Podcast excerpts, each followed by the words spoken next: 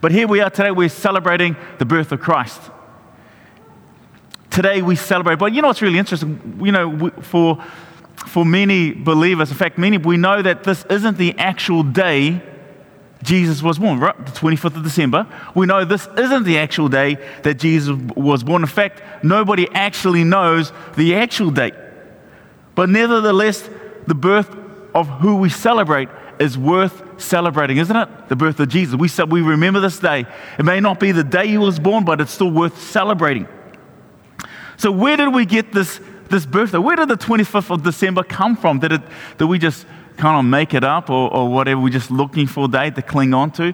And if, and if you, um, if you go to the internet, you maybe put in the date of where did Christians get the 25th of December. You might get something that springs up on your screen that says, oh, it, was a pagan idea, and Christians kind of stole the ideas from the pagans. The pagans had this 25th of December 1st, and they, and they stole it from the pagans, and it's this pagan, it's this kind of pagan holiday that Christians kind of stole. But you know what? That's not actually true. It's not actually true whatsoever. In fact, it's the other way around when you look at history, when you dig into history, when you, when you look of, of, of where did this all come from, you will begin to learn that actually it was, that it was the other way around. It, it was, in fact, Emperor, what's the emperor's name? Emperor Aurelian. He instituted in the year 274 that 25th of December will be the day where they celebrate the birth of the unconquered sun. The sun meaning the sun in the air. And he stole, why did he do that? One, he was trying to hold his kingdom together because the, the, the, uh, the, the, great Roman emperor was about to crumble and he's trying to pull them together. But also, it was, it was his way to stem the tide of all the Roman citizens becoming Christians. And so he took this idea that the Christians had that Jesus was born on the 25th of December, and he took it and he, and he, and he said, You know what? We're going to use this, we're going to celebrate, we're going to take it as our own. And we began to celebrate it. But it still kind of begs the, the fact where does the 25th of December come from? If the early Christians remembered and remembered Jesus' birth on the 25th of December, at least 70 years before the pagans took it and started to create their own little holiday, their own little celebration. In fact, it's really interesting. There was no ever, there was no recorded history of any other kind of celebration on the 25th of December, not until this Roman emperor back in 274 just made it up. He just stole the idea from the Christians. So, where did the Christians get this idea from? You ever wondered? Well, it's, re- it's really fascinating. The Jewish, they, they adopted, and uh, sorry, the, the, early Christians adopted an ancient Jewish um, tradition that said that a prophet's death was connected to the day that they were conceived. So when a prophet died, according to uh, ancient Jewish belief, is that when a prophet died, that it was also the same day that they were conceived on. So the early Christians, they kind of took this idea and they worked out, in fact, the Western Christians, they worked out that Jesus' crucifixion happened on the 25th of March. This is what they worked out. The 25th of March. And which means you add, therefore, if Jesus died on the 25th of March, therefore he was conceived on that very same day. And if you add nine months to the 25th of March, what do we get? December 25th. And this is where we get this day. And it's just a, it was just an idea. What's really interesting is that the Eastern Church, the Eastern Church had a different idea. They calculated that Jesus died on the 6th of April. So according to the Eastern Orthodox Church, they celebrate Jesus' birth on the 6th of January. 6th of January, because it was based upon April 6th when they calculated. So this is where the, these dates come from. So what day was Jesus born? What day was he actually born? Well, the date doesn't actually matter. But what really matters is who we celebrate, and that's Jesus. Why do we celebrate Jesus? Because he brought joy to the world. And it wasn't that Christians stole the ideas from pagans, it was the other way around. They stole it from us. But anyway, this is where we kind of, as we begin to get into this, this Christmas story, where do we get this 25th of December from? This is where it comes from. But how many of us like to control outcomes? How many of us like to control outcomes? I, I kind of spoke a couple of weeks about the trap of arrogance and how we like to control outcomes, and, and we can find ourselves in, in, in hot water when we begin to. We think we can control outcomes, but we really can't. In fact, some of us, we think, well, I don't need anyone else. I don't need anyone else. All I, all I need is just me. In fact, the only three people I need is me, myself, and I. That's all I need. Because the last time I trusted someone, they let me down. Anybody ever been let down by somebody before? Somebody that you trusted, somebody that you, that you thought that, um, that they'll have your back, but they weren't there for you. And so you're like, well, I don't need anyone else. I've got it covered. Because you can't, because you, uh, for many of us, we don't want to be felt, uh, you know, ever felt like that they're going to let me down. So you know what? I don't want to ever be in that place. I don't want to be vulnerable anymore. Therefore, I'm not going to let anyone in. Now, the problem with that is that we, we find ourselves isolated. Or maybe, or maybe you pray to pray that, that God, God may, may uh, come uh, through for me, but God doesn't come through. And because of that, you don't trust not even God because you said, Well, God, you, you promised to come through for me, but God never made those kind of promises. You don't, isn't it kind of interesting? We kind of make ultimatums. You ever make an ultimatum with God? God, if you bring this healing, I'll follow you. God, God, if, God, if, if you do this for me, I'll, I'll start going to church on Sundays. God, and maybe you stop going to church because, because God never answered these prayers, which is kind of strange because God actually never made any of these promises. We just kind of made little ultimatums. And, and, but here's, here's the thing why do we worship God? Why do we celebrate Christmas? And it's really interesting when we get into the Christmas story, there was another man in the Bible who thought he could control outcomes. And before we get into the Christmas story, you know, quite often when we think of the Christmas story, we think of this picture. And it's this picture of, of Mary and Joseph, and you've got the, you've got the, what do we see in this picture? You've got, you've got the, um, uh, the shepherds there. But who else is in this picture? You've got the wise men, which is really, really interesting because, because and, and also here's another thing how many wise men were there? What? There was three, because in this picture there's three. Why were there three wise men? Oh, there's three gifts. There must have been three wise men. What's really interesting is that, that when we read the biblical narrative about the Christmas story, about when Jesus was born, the wise men weren't there. The wise men weren't at the birth of Jesus. And the Bible doesn't tell us that there was only three wise men. It tells us there was three gifts, but it doesn't tell us that there were three wise men. We just kind of assume these things. And, and we see this picture, and there's, you, got, you got Jesus, baby Jesus, you got the manger, you got the shepherds, and you got the wise men. Well, according to the Bible, the shepherds weren't there. They weren't there the next day, and the next day after that, and next day after that. In fact, it would be around about another year before the, before the wise men turn up. So if, you, if you're looking for uh, a subtitle to today's message, it is the, the wise guys. Any wise guys here? It's the wise guys. Okay, let's continue the set. Let me, oh, I just want to set the scene a bit more about this, the Christmas story. The Romans pretty much conquered everyone. They conquered everyone except for one thorn in their sides, and that's the Parthian Empire the Parthian. They conquered everyone, but they didn't conquer the Parthian Empire. And if we look on this map, this is a picture of what the ancient, of the ancient world. And, and, you, you, can see in the gray, the gray is the, the Roman Empire. They conquered pretty much everybody, but the one people they couldn't conquer was the Parthian Empire. And they, and they would, uh, the Romans would win battles, and the Parthians would win battles, go back and forth. They couldn't conquer the, the, the old Persian Empire the Parthian Empire, right? They just couldn't do it. They were the thorn in the sides. And, and, and if you notice on this map, you, you see this kind of brown bits called the buffer zone, right? And, and this, is, this is Judah.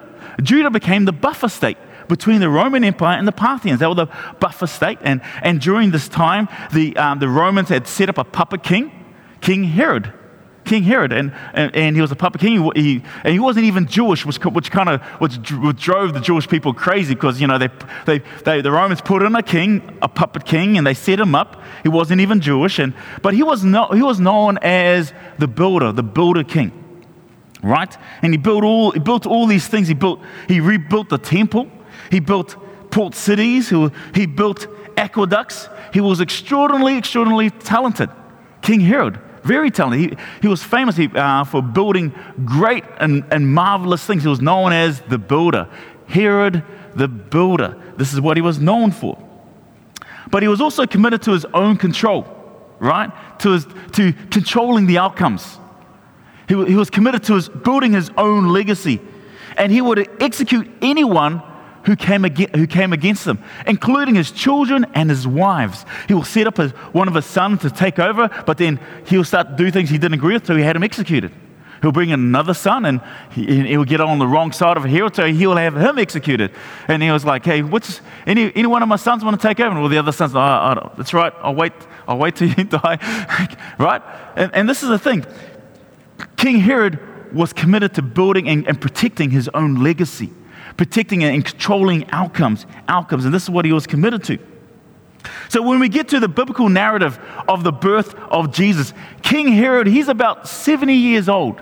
He's about 70 years old, and he's still trying to control his legacy. 70 years old, but then he gets the most disturbing news imaginably, imaginable.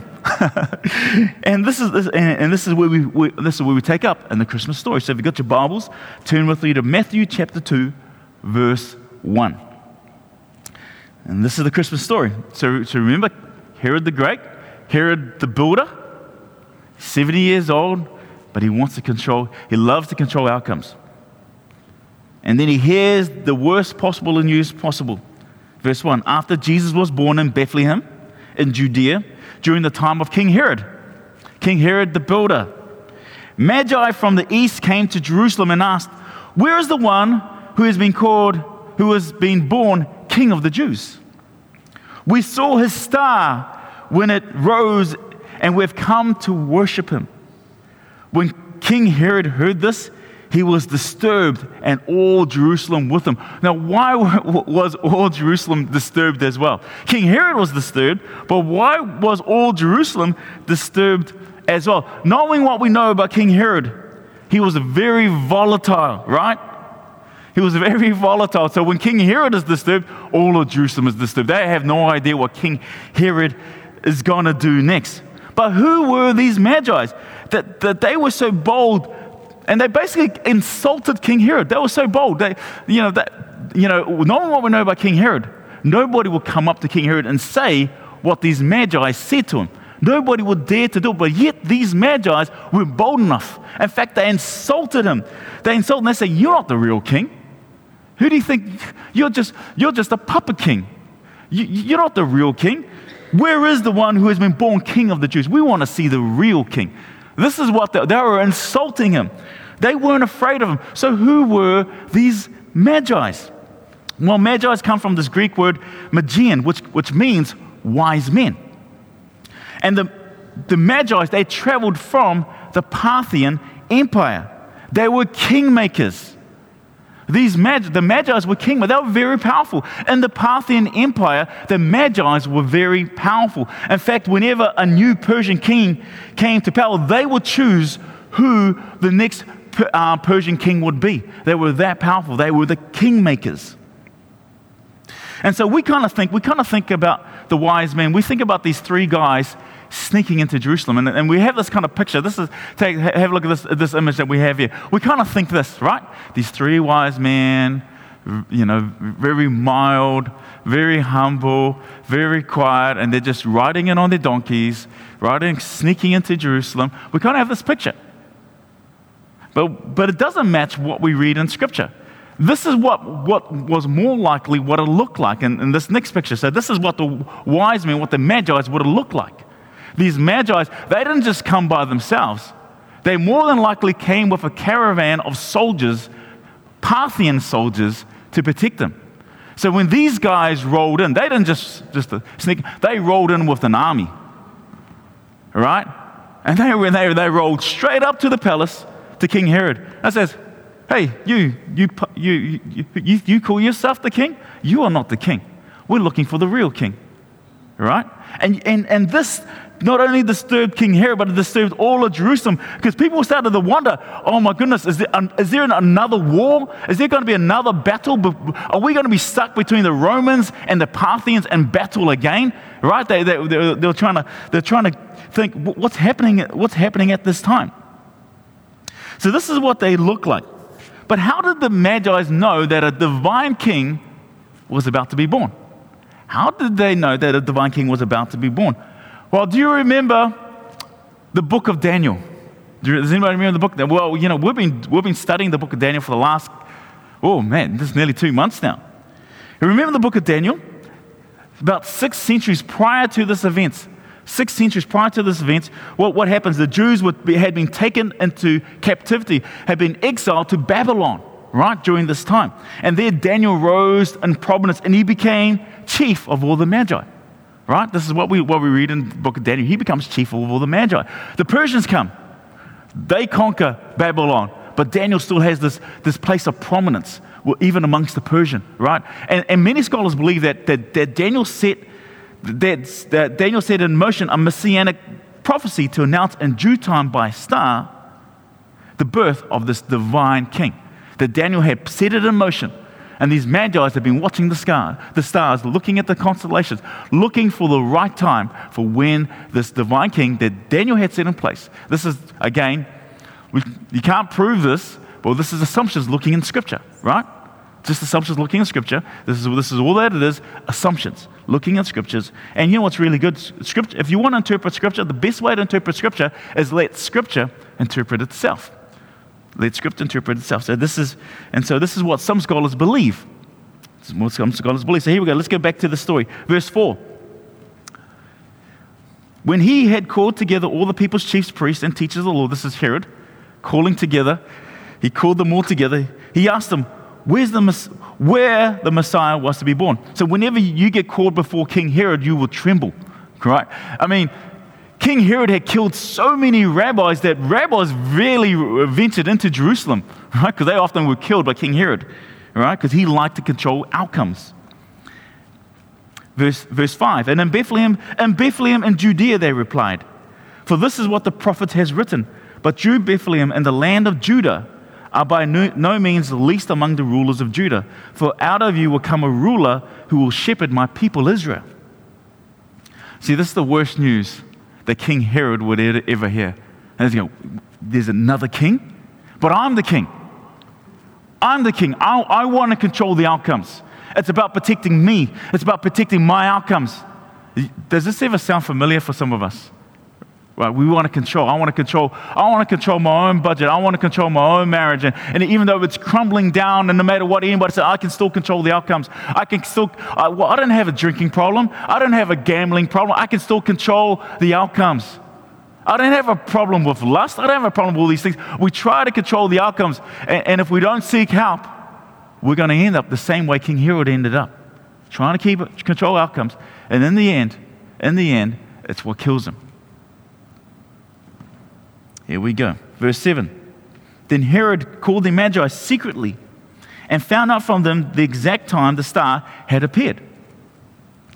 He sent them to Bethlehem and said, Go and search carefully for the child. Go, you guys, you guys go, search carefully, right? He's just being nice and polite, doesn't want to have a war. He's been placed, he's been placed there by the Romans. Why? To keep the peace. Last thing he wants to do is, is, is engage in a war with the Parthians. You guys go, go and search carefully for the child. As soon as you find him, report to me so that I too may go and worship him. Isn't that so nice of King Herod? You're right? After that, they heard the king, they went on their way, and the star they had, that they had seen when it rose went ahead of them and it stopped over the place where the child was, which is quite a supernatural star, if you think about it. And, and, and many scholars believe that that the star is an angel. And, and here's the thing. Also, also notice in this passage, right? What does it say? Go back to verse 9. After they heard the king, they went on their way, and the star had seen when it rose, went ahead of them until it stopped over the place where the, what does it say? That where, where the baby was? What does it say? Well, where a child, where the child was, right? Jesus was a child. He was a toddler. He wasn't a baby. He he had already been born. He, was, he had already been born at least a year a, a year later. They're looking for a toddler king, is what they're looking for.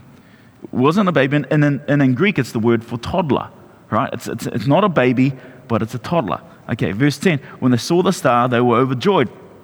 And some scholars, they believe that this star is an angel, right? Because often the Bible describes angels as stars. They describe the angels as stars. And what's really interesting is that, that's, that only, uh, only the Magi were able to, to see them and, and, it moved and it stopped above them and they kind of, and, and, and, and the angels are heavily involved in the, birth, in the birth narrative of Jesus, right? We read the angels all over it. But however, there, uh, there, um, there's another scholar by the name of Dr. Ernest L. Martin. Okay, everybody say Dr. Ernest L. Martin. Just say Martin. You want to say Martin? Martin, right. According to Dr. Martin, right, he, he, had a, he had a theory based on assumptions around Revelations chapter 12, verse 1 to 7, which chapter 12, verse 1 to 7, if you ever read Revelations chapter 1 to verse 7, it's the, it's the Christmas story in the book of Revelations. It's the Christmas story. Uh, well, it's, it's kind of the Christmas story in the book of Revelations, right? It describes the birth of Jesus. Martin believed that Revelation chapter 12, verse 1 to 5, is a description of the constellations.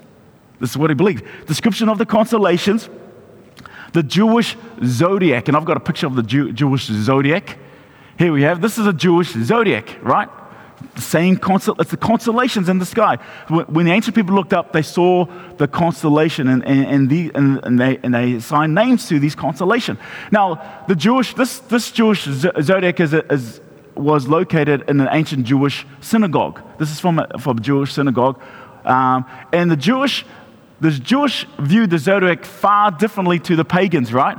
And, and the way the pagans viewed the zodiac is very similar to how we view the, if you read the horoscopes, which, you, which I advise you not to, is how you would today would read the horoscope. And they kind of they kind of believe that the, the, depending on when you're born, that determines what's going to happen in your life, right? Now, for the Jewish people, they didn't believe that at, all because stars don't determine when you, what's going to happen in your life. Only God can do that. Only God can do that. In fact, they believe that all the zodiac did was kind of displayed what God was up to. They were just stars. Why are you worshiping the stars? We worship the one who created the stars. And all this is is showing us God's wonder, shows what God is up to, when to have, uh, when to when to plant the field, when to not to plant the field, when, uh, when to have our feast, when not to have our feast. That's all the zodiacs were, were there for. Were just symbols of when to have feast or not. And this is how they viewed it. Very different to the pagans. And so, according to Martin, he took this information from from um, Revelation chapter, chapter 12, verse 1 to 7. Let's have a read of Revelation chapter 12, 1 to 7. And this is the Christmas story. a great sign appeared in the heavens. All right, so this for, for Martin, this was the sign. Oh, he's talking about the constellations. A woman clothed with the sun, with the moon under her feet, and a crown of 12 stars on her head. She was pregnant and cried out in pain as she was about to give birth.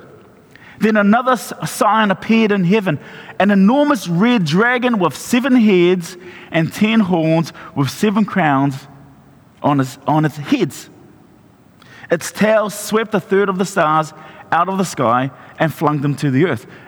And uh, notice this isn't, this isn't the Bible saying that the devil convince a third of the angels to follow him. This does not say that. This is where people get it from, but it is not actually what it, the scripture does say. It's more the other way. It, it knocks out a third, those who, who worship God, those who follow him. Anyway, this is a side note. It, its tail swept a third of the stars out of the sky and flung them to the earth. The dragon stood in front of the woman, right, who was about to give birth, so that it might devour her child the moment he was born. Okay, this is this talking about the birth of Jesus, right? She gave birth to a son, a male child who will rule all the nations and with an iron scepter. This is, this, this is quoting Psalms chapter 2, which is a messianic prophecy of Jesus, of the Messiah, right? Who rules with an iron scepter. So this is, this is a messianic, this is taken straight out of Psalms chapter 2. And the child was snatched up to God and to his throne. What's that describing? That's describing Jesus, Jesus' resurrection and his ascension into heaven, right? This is what, so, there, so basically, Revelations 12, 1 to 7 is, is a summary of Jesus, right? His birth and him, his ascension into heaven. And this is, this is, and so, and so what Martin does, he takes this, this image, this from, from verse 1, he takes this information, verse 1, a woman clothed with this, a woman clothed with the sun with the moon under her feet and a crown of 12 stars on her head. And remember, 12 represents Israel. Joseph has a dream, right? And the sons of Jacob, sons of the sons of Israel, were stars, represent the stars. And there's also the star, the moon. And so there's Israel. So, so he takes us, and so Martin does, and he, and, he, and he takes a view from Israel looking up into the sky.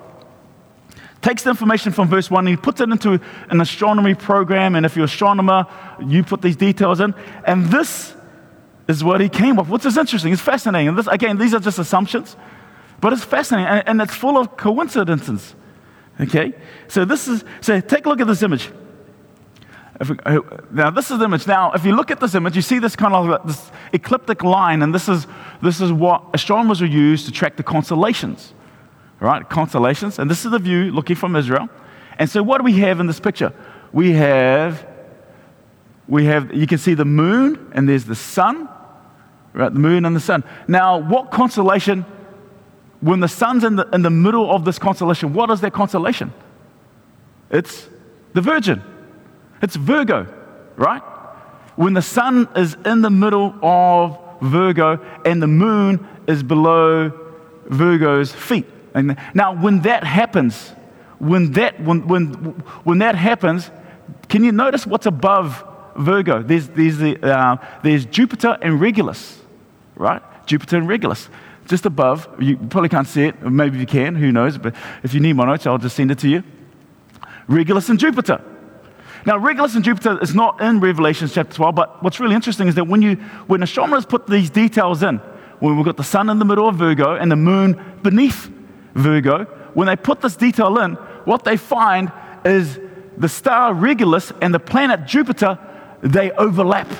They become one bright star. They overlap. Now, what do we know about Jupiter? Both Jupiter and Regulus were assigned to kingship. They both were assigned to kingship. Why? Because Jupiter was known as the king planet. Why was it known as the king planet? Because it's the biggest planet. But Regulus was also known as the king star. Why was it known as the king star? Because it was the brightest star. So, when, uh, so it was real. Martin found this really interesting when, when you put these details into astronomy program, that Regulus and Jupiter overlap, overlap, which is fascinating, which is very fascinating.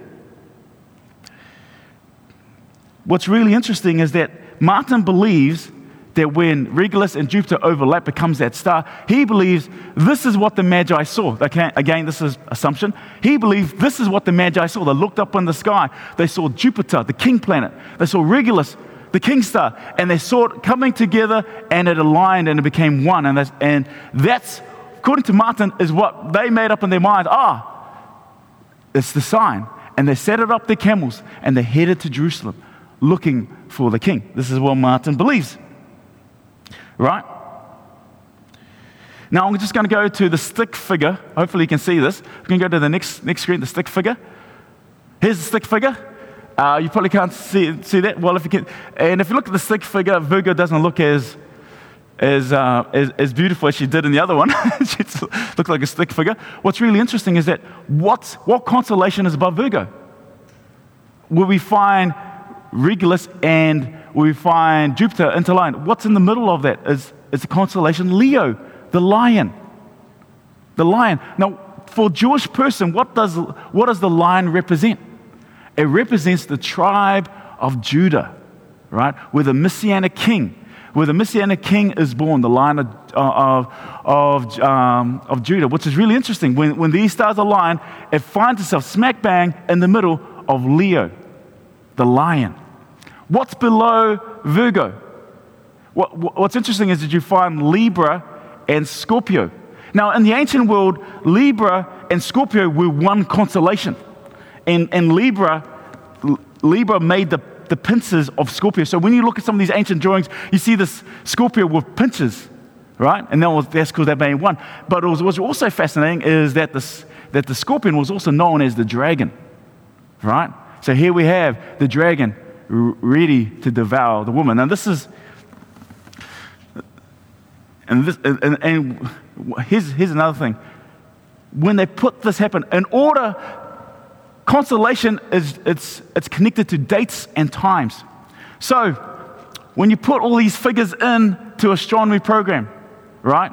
In order for Regulus and Jupiter to align, the sun has to be in the middle of of Virgo, and the moon has to be at the feet of Virgo, and that, that happens. But when they went, and but that only happened only once in the history. And they calculated the date, and this is the date they came up with.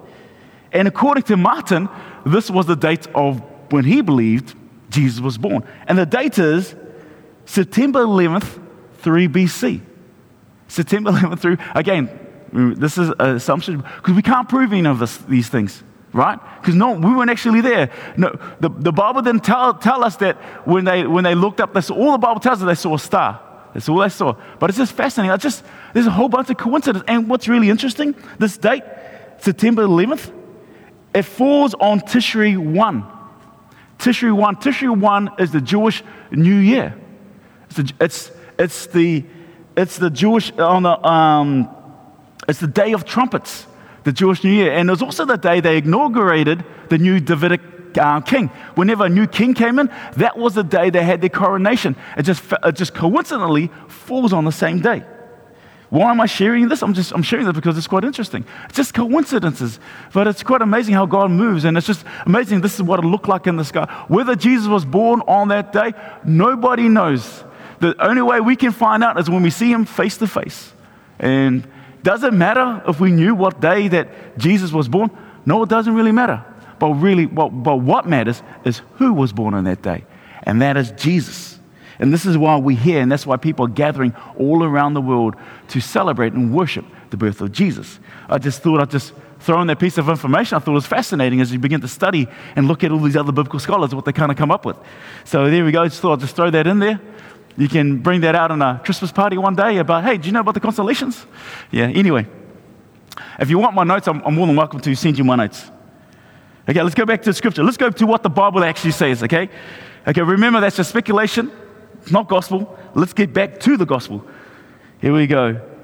Verse 11 On coming to the house, remember at least a year had, had been passed, right? And they weren't in the stable. They weren't still in the stables. They weren't still in the, in the their rock where they, where they put the animals. They were now in a house, right?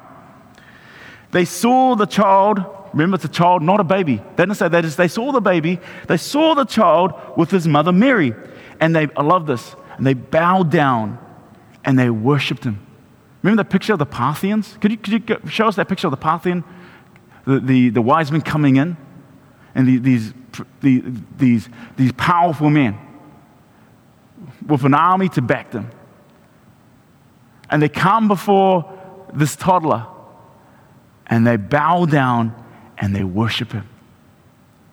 They, why do they bow down and worship him? Because they bow down and worship uh, of who they believed he was, that he was this divine king.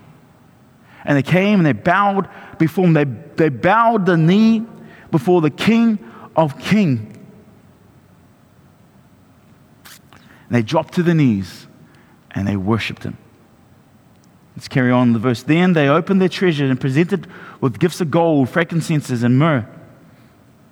And having been warned in a dream not to go back to Herod, they returned to their country, but another route. It's really interesting that eight kilometers away is King Herod. He's anxious.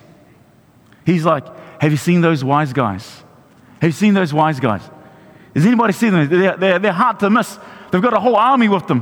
Have you guys seen them? Because he's so consumed with control. You know, have you ever been consumed with control? You're trying to control your family, kind of control your wife, your husband, kind of control your, your kids, trying to control your workmates. Have you ever been consumed with control?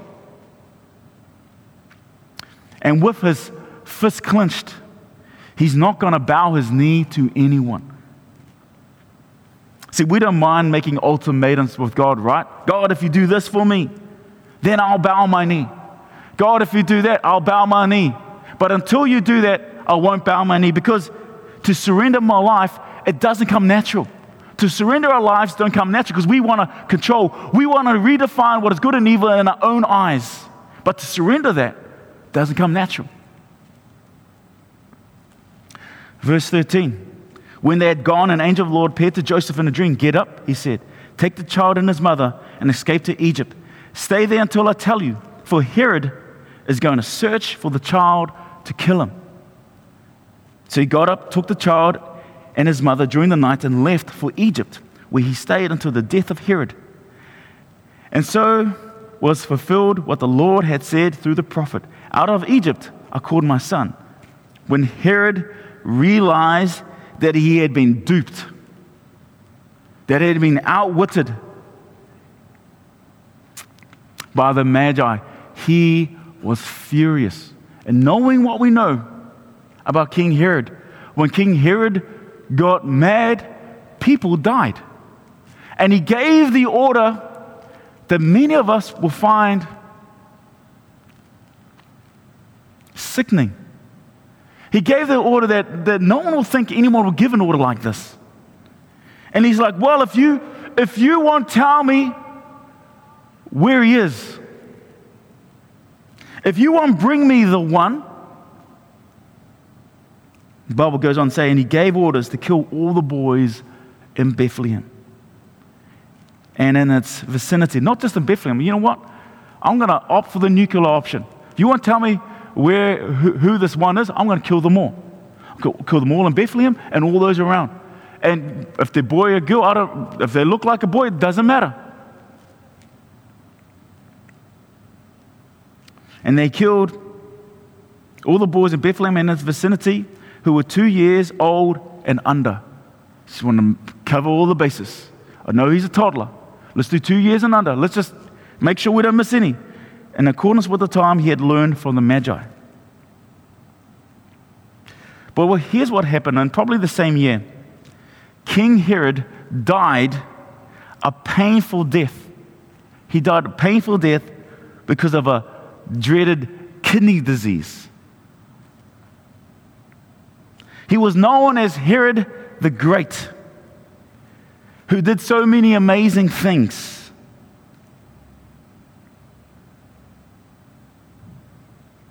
But what's interesting is that Herod the Great became just a footnote in the story of Jesus the toddler. Can you imagine explaining that to him on his deathbed? Can you imagine saying that to him? Hey, look, Herod, I got some good news and some bad news for you.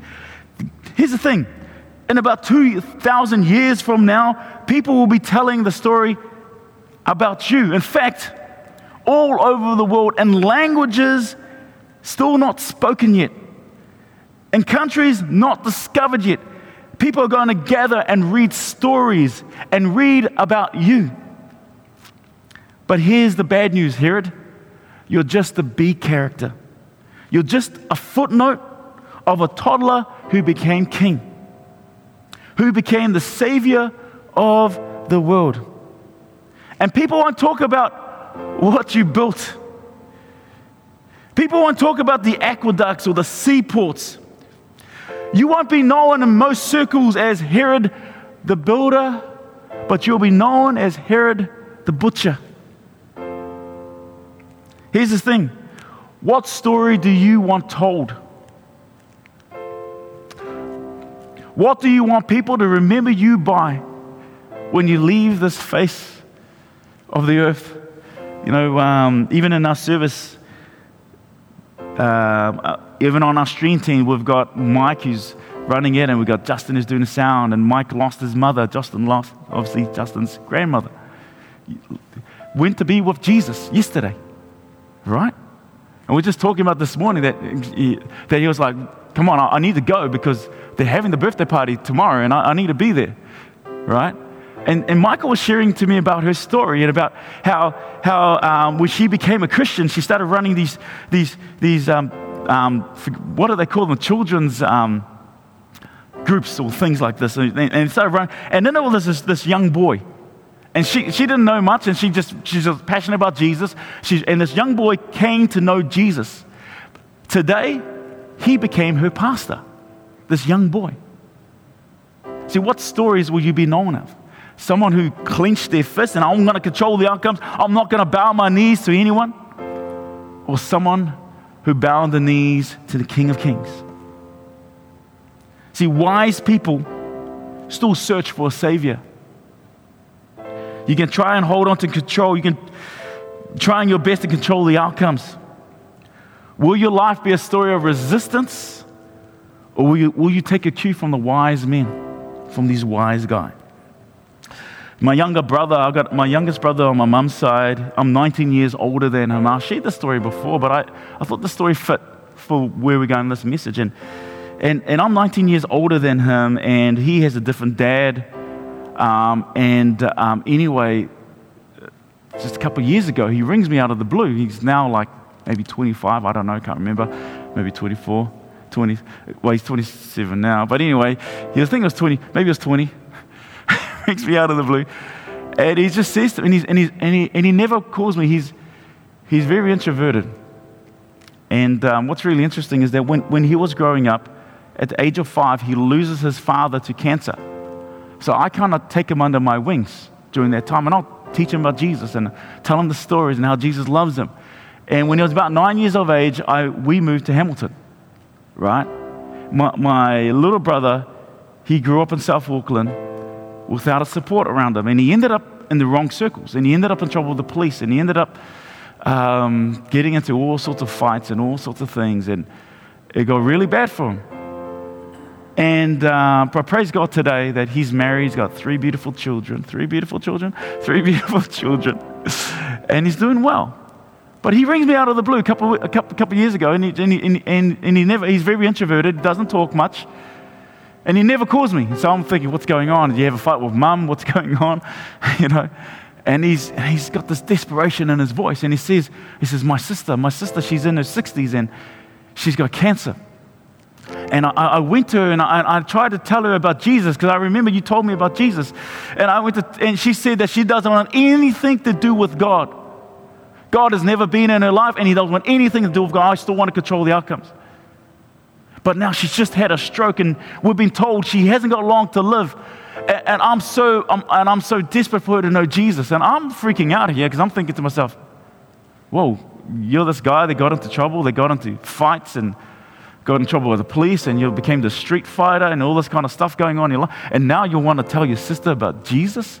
And I was like, what's going on here? And I, and I said to him, okay, this is really important. He goes, what's that prayer?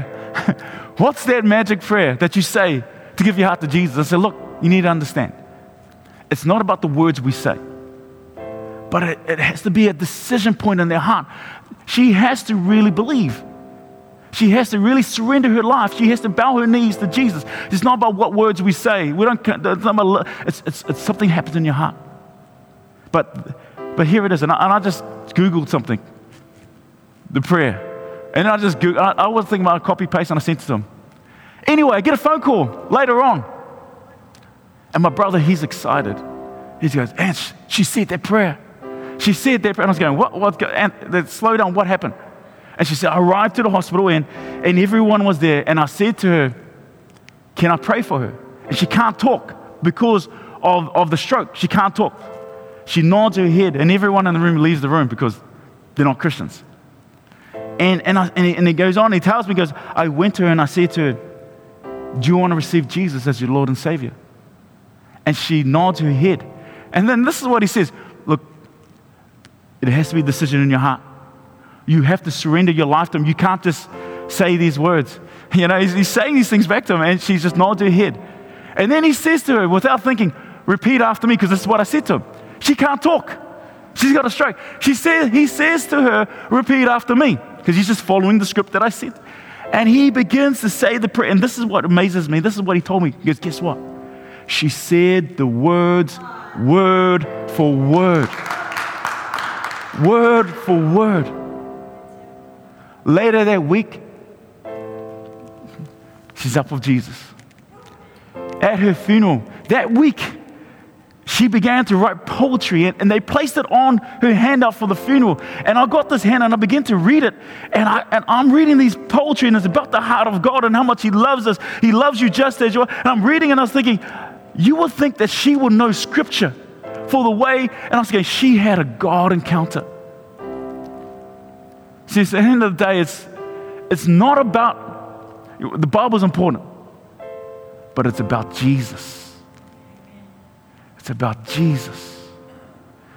What are you going to do? Are you going to control, try to control the outcome? Is your life going to be a story of resistance? Or is it going to be a story of you bowing your knees, saying, God, I'm not going to try to redefine what's good and evil in my life. I'm going to surrender my life to you. And Lord, you can define for me what is good and evil. And I surrender my life to you. Because wise people still search, for a Savior. Come on, let us pray.